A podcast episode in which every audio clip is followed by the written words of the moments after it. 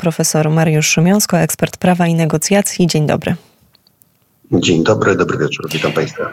I dzisiaj, panie profesorze, porozmawiamy o potrzebie powołania Gwardii Ochrony Prezydenta. Szerzej o tym projekcie pisze pan w swoim artykule, o którym opowiemy pod koniec naszej rozmowy, no ale tak naprawdę jest to pokłosie tych wydarzeń z dziewiątego stycznia, czyli wkroczenia do Pałacu Prezydenta grupy policjantów, zablokowanie wyjazdu z Pałacu. To zresztą sytuacja, no, która ma swoją kontynuację, bo my także za kilka chwil będziemy słuchali przemówienia prezydenta Andrzeja Dudy. Będzie on się odnosił do decyzji prokuratora generalnego Adama Bodnara, który przesłał do Pałacu Prezydenckiego te akta w sprawie ułaskawienia Mariusza Kamińskiego, Macieja Wąsika.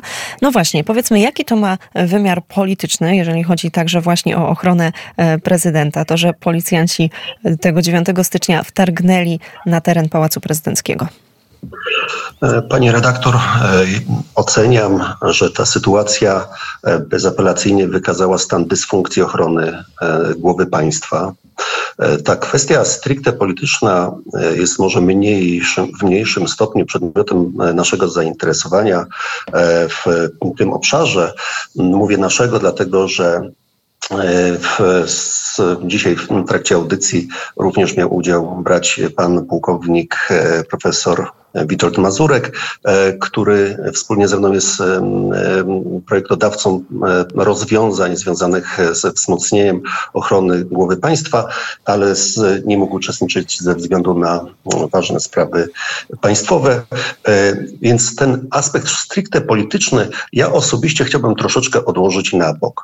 Natomiast poza wszelką wątpliwością jest okoliczność, że zauważyliśmy silną dysfunkcję funkcjonowania systemu ochrony prezydenta podczas sytuacji e, aresztowania dwóch polityków, e, ponieważ, proszę Państwa, to się, ta kwestia rozgrywa się na kilku poziomach.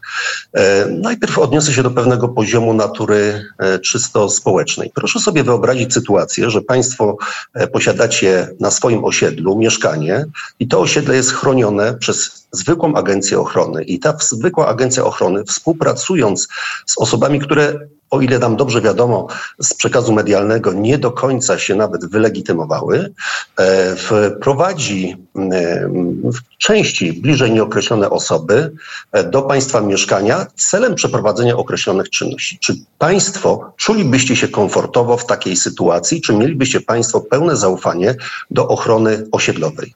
To jest ten aspekt społeczny.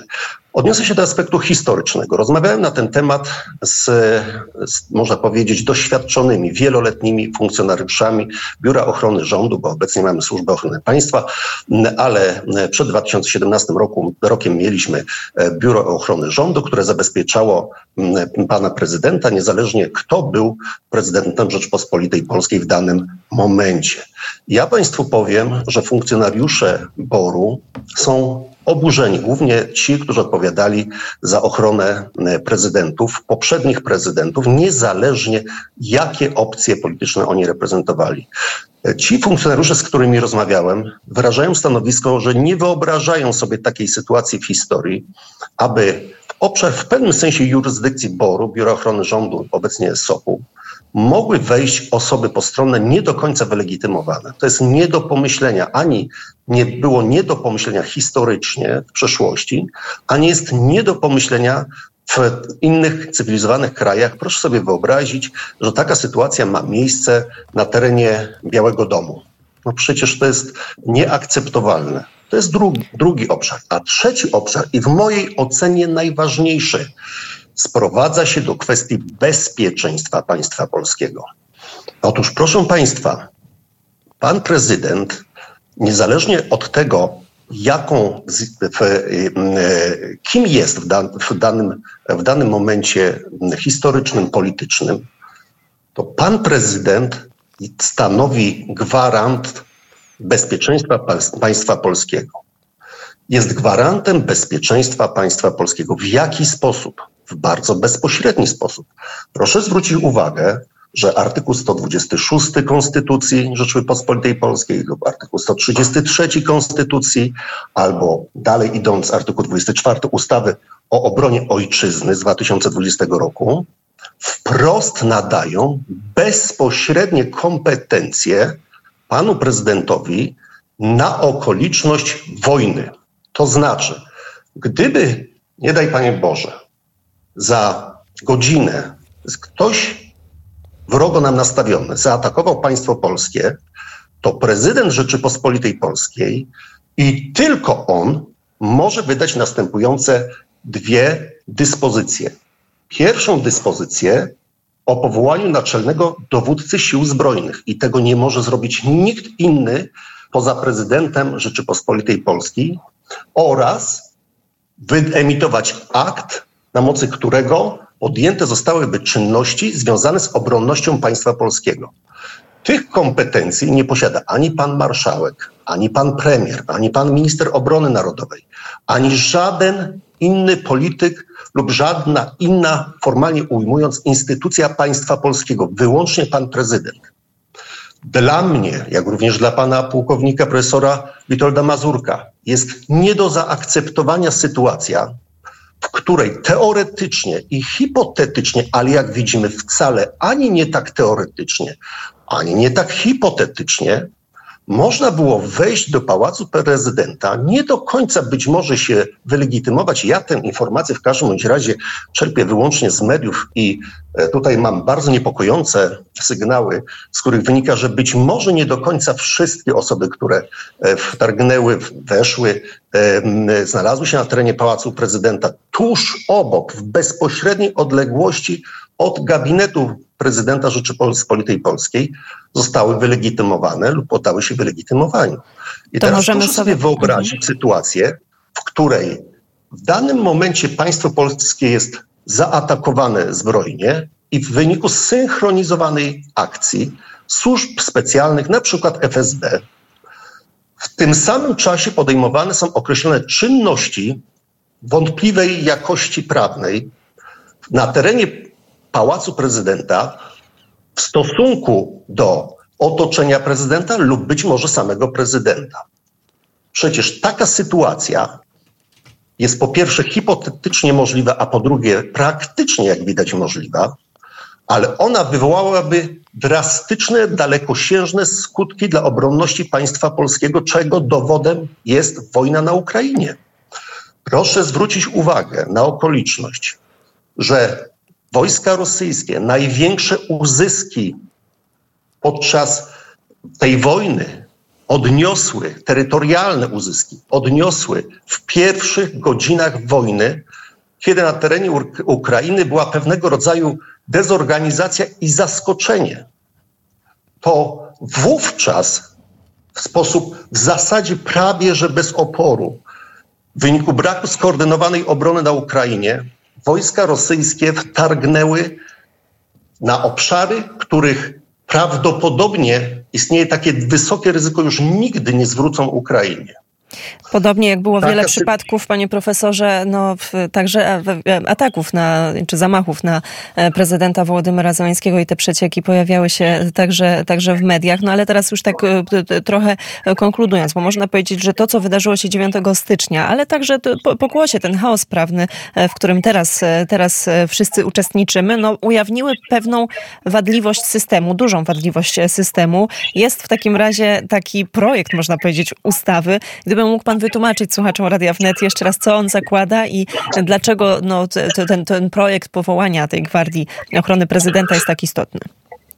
Tak, ponieważ zauważyliśmy, że kluczowe na podstawie doświadczeń właśnie między innymi ukraińskich, ale i polskich, kluczowe jest kilka godzin y, dla skutecznej obronności i odparcia pierwszego ataku ewentualnego agresora. Postanowiliśmy wspólnie z panem pułkownikiem profesorem Witoldem Mazurkiem opracować projekt, taki zalążek ustawy powołującej Gwardię Ochrony Prezydenta, czyli jednostki organizacyjnej wyodrębnionej od S O P, Służby Ochrony Państwa, która podlega Ministerstwu Spraw Wewnętrznych i Administracji, i powołać tę organizację jako strukturę podporządkowaną bezpośrednio panu prezydentowi, niezależnie od tego, kto jest prezydentem w danym momencie, bezpośrednio panu prezydentowi jako zwierzchnikowi sił zbrojnych I Gwardia Ochrony Prezydenta według naszego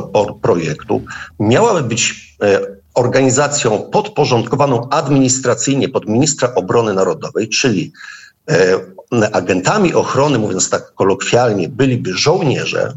Taka sytuacja miała miejsce dokładnie w Biurze Ochrony Rządu w latach tysiąc dziewięćset dziewięćdziesiąt do tysiąc dziewięćset dziewięćdziesiąt siedem, kiedy to formalnie żołnierze chronili głowę państwa polskiego.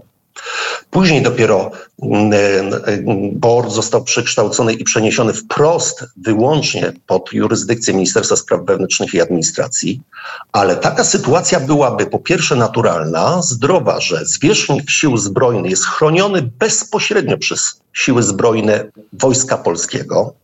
Po drugie, taka jednostka organizacyjna, czyli Gwardia Ochrony Prezydenta, byłaby administracyjnie przyporządkowana jako jedna z jednostek specjalnych pod dowództwem komponentów wojsk specjalnych.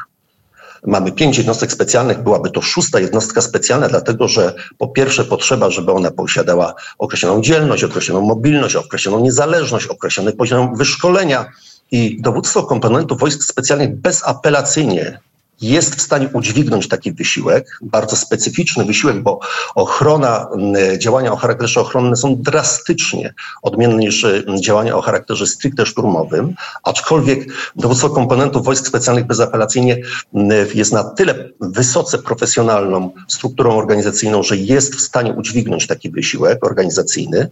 I odpowiadałaby ta Gwardia Ochrony Prezydenta, analogicznie zresztą jak to ma miejsce w Watykanie czy w Grecji, czy w pewnym sensie również amerykański Secret Service jest takim przykładem, odpowiadałaby za bezpośrednią suwerenność i ochronną, ochronę wyłącznie głowy państwa, wyłącznie prezydenta. I to jest sytuacja logiczna i naturalna. Dlaczego ona jest również logiczna? Ponieważ proszę zwrócić uwagę, że Służba Ochrony Państwa jest obiektywnie bardzo rozbudowaną, dużą strukturą organizacyjną, zarządzaną oczywiście logicznie, profesjonalnie, ale jednak w, posiadającą bardzo szeroki wachlarz kompetencji, czyli i, chroni pana prezy- i, pra- i chroniącą zarówno pana prezydenta, jak i pana premiera, jak i pana marszałka, jak i poszczególnych ministrów i tak dalej, i tak dalej. I być może z tego powodu, być może, ja nie przesądzam, istnieją pewne dysfunkcje w zakresie organizacji i ochrony stricte prezydenta Rzeczypospolitej Polskiej. Ja państwu chcę zwrócić uwagę, że to nie jest pierwszy przypadek, kiedy ochrona prezydenta no niekoniecznie nadąża za wyzwaniami. Proszę zwrócić uwagę, że poprzednio prezydentem, poprzednim prezydentem pan, był pan prezydent Komorowski, który doświadczył nieprzyjemnej sytuacji poczęstowania jajkiem na klapie jego, jego marynarki.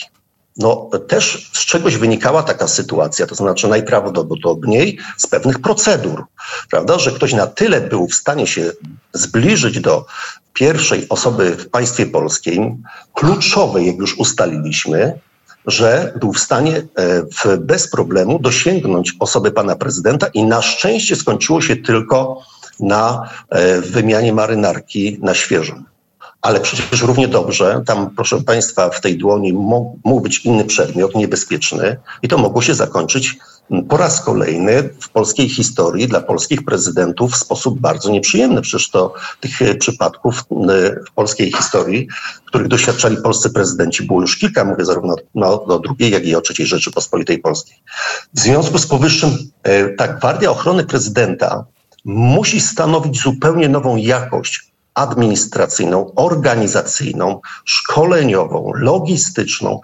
W, musi stanowić, musi dawać prezydentowi pewnego rodzaju, żebyście państwo dobrze nie zrozumieli, walor eksterytorialności, ale w dobrym tego słowa znaczeniu. To nie o to chodzi, żeby prezydenta wyłączyć zupełnie poza nawias, poza, poza nawias jakiegokolwiek, jakichkolwiek regulacji prawnych, bo nigdzie tak na świecie nie ma, ani w Stanach Zjednoczonych, ani nigdzie i bardzo dobrze, że tak nie ma, ale żeby wyłączyć pana prezydenta spod tych kleszczy decyzji stricte politycznych, rozumiecie państwo?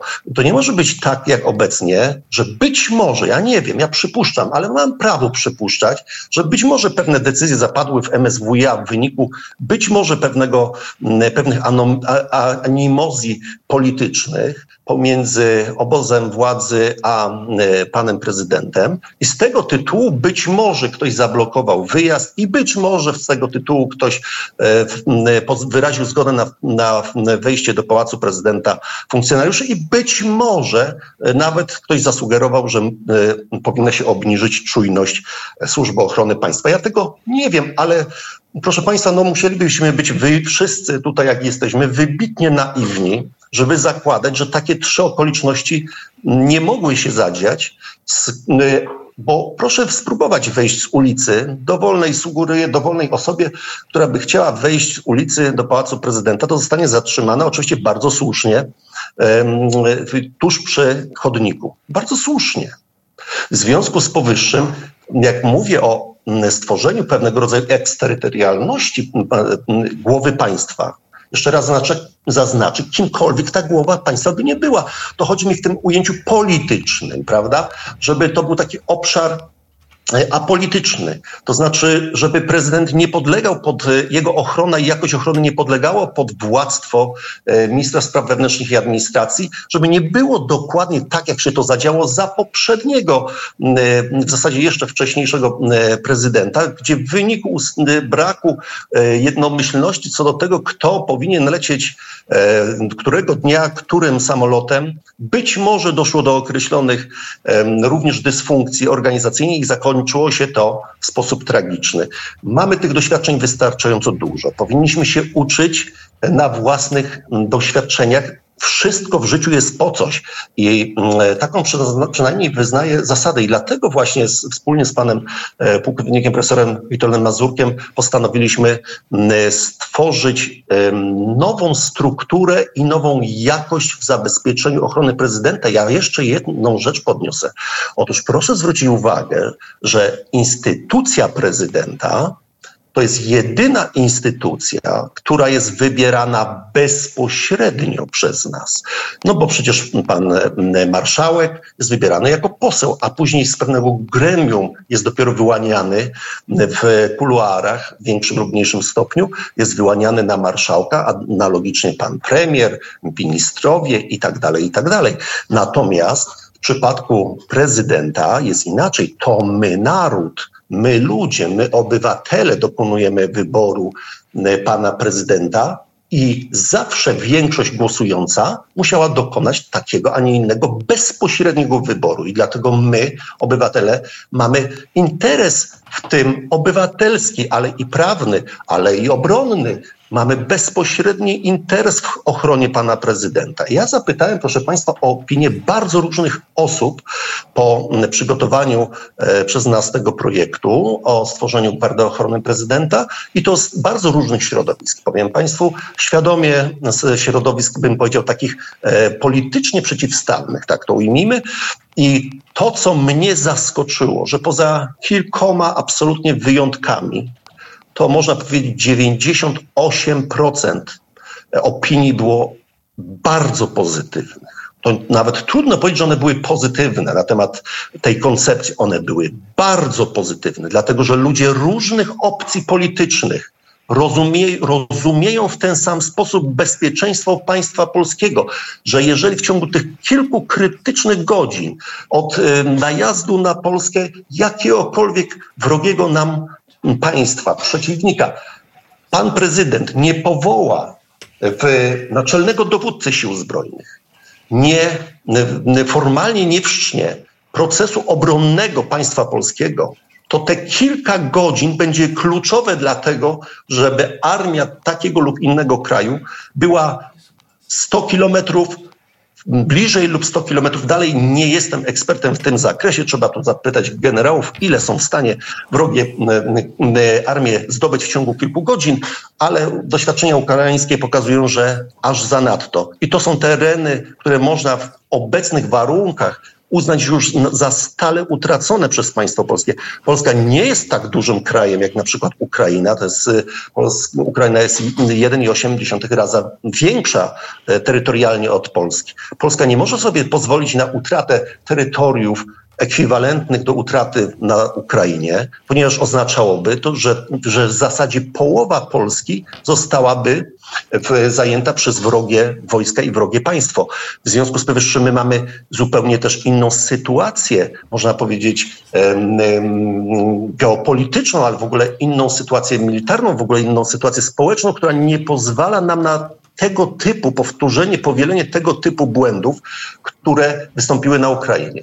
Jeszcze jest jedna kwestia. Jeżeli prawdą jest, jeżeli prawdą jest, ja zaznaczam, jeżeli prawdą jest, że faktycznie wśród kilkunastu osób, które wkroczyły do Pałacu Prezydenta, niektórzy się nie wylegitymowali, to należałoby się zastanowić, czy potencjalnie w przyszłości nie mogłoby dojść do sytuacji, w której wkroczyliby do Pałacu Prezydenta lub innej infrastruktury kubaturowej związanej z obronnością państwa polskiego przedstawiciele na przykład F S B, obcego, obcych struktur wywiadowczych, po to, żeby w określony sposób wykonać określone czynności o charakterze dywersyjnym. Czy nie mogłoby tak być? Jest to, proszę państwa, przecież wysoce prawdopodobne. Przecież należy zakładać, a w każdym razie nierozsądnie byłoby zakładać, że w różnych strukturach formalnie państwowych nie występują funkcjonariuszy albo agenci wpływów struktur rosyjskich. Zwłaszcza